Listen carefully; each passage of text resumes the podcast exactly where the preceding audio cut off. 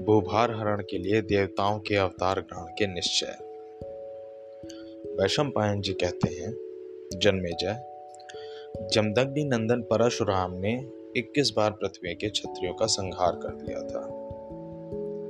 यह काम करके वे महेंद्र पर्वत पर चले गए और वहाँ तपस्या करने लगे। क्षत्रियों का संहार हो जाने पर क्षत्रियों की वंश रक्षा, तपस्वी, त्यागी संयमी ब्राह्मणों के द्वारा हुई। कुछ ही दिनों बाद फिर क्षत्रिय राज्य की पुनः स्थापना हो गई। क्षत्रियों के धर्म पूर्वक प्रजा पालन करने से ब्राह्मण आदि वर्णाश्रम धर्मी सुखी हो गए। राजा लोग, काम, क्रोध और उनके कारण होने वाले दोषों को छोड़कर धर्मानुसार शासन और पालन करने लगे।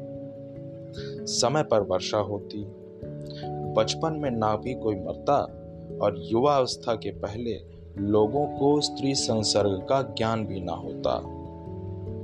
क्षत्रिय बड़े बड़े यज्ञ करके ब्राह्मणों को खूब दक्षिणा देते और ब्राह्मण भी सांगोपांग त्रिकांड वेद का अध्ययन करते। उस समय कोई धन लेकर शास्त्रों का अध्यापन नहीं करता था और न ही विधर्मियों की सन्निधि में वेदों का उच्चारण करता था। वैश्य दूसरों से बैलों द्वारा खेती का काम कराते थे।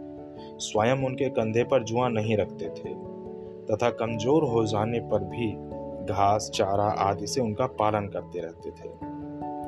बछड़े जब तक कुछ खाने नहीं लगते थे, तब तक गौएँ नहीं दुही जाती थी। व्यापारी तोलने जोखने में बेईमानी नहीं करते थे। सभी लोग अपने वर्ण और आश्रम आदि के अधिकारानुसार अपना अपना काम करते थे। धर्म हानि का तो कोई प्रसंग ही नहीं आता था। गौओं और स्त्रियों को उचित समय पर ही बच्चे होते थे। यहाँ तक कि लता और वृक्ष भी ऋतु काल में ही फलते फूलते थे। उस समय सत्य युग था। जिस समय इस प्रकार आनंद छा रहा था, उसी समय क्षत्रियों में राक्षस उत्पन्न होने लगे। उस समय देवताओं ने युद्ध में दैत्यों को बार बार हराया और ऐश्वर्य से चित कर दिया। वे न केवल मनुष्यों में, बल्कि बैलों, घोड़ों, गधों, ऊंटों, भैंसों और मृगों में भी पैदा हुए। पृथ्वी उनके भार से त्रस्त हो गई। दैत्य और दानव मदोन्मत तथा उच्छृंखल राजाओं के रूप में भी उत्पन्न हुए। उन्होंने तरह तरह के रूप धारण करके पृथ्वी को भर दिया और सारी प्रजा को सताने लगे। उनकी उच्छृंखलता से पीड़ित और उद्विग्न होकर पृथ्वी ब्रह्मा जी की शरण में गई। उस समय वह इतनी भाराक्रांत हो रही थी कि शेष कच्छप और दिग्गज भी उसे उठाने में असमर्थ हो गए थे। प्रजापति भगवान ब्रह्मा ने शरणागत पृथ्वी से कहा, देवी, तू जिस कार्य के लिए मेरे पास आई है, उसके लिए मैं सब देवताओं को नियुक्त करूँगा। पृथ्वी लौट आई। ब्रह्मा जी ने देवताओं को आज्ञा दी कि तुम लोग पृथ्वी का भार उतारने के लिए अपने अपने अंशों से अलग अलग पृथ्वी पर अवतार लो। इसके बाद गंधर्व और अप्सराओं को भी बुलाकर कहा, तुम लोग भी स्वेच्छानुसार अपने अपने अंश से जन्म लो। सब देवताओं ने ब्रह्मा जी के सत्य हितकारी और प्रयोजनानुकूल वचन को स्वीकार किया। इसके बाद सबने शत्रुनाशक भगवान नारायण के पास जाने के लिए वैकुंठ की यात्रा की। वे प्रभु अपने कर कमलों में चक्र और गदा रखते हैं। उनके वस्त्र पीले हैं। शरीर की कांति नीली है।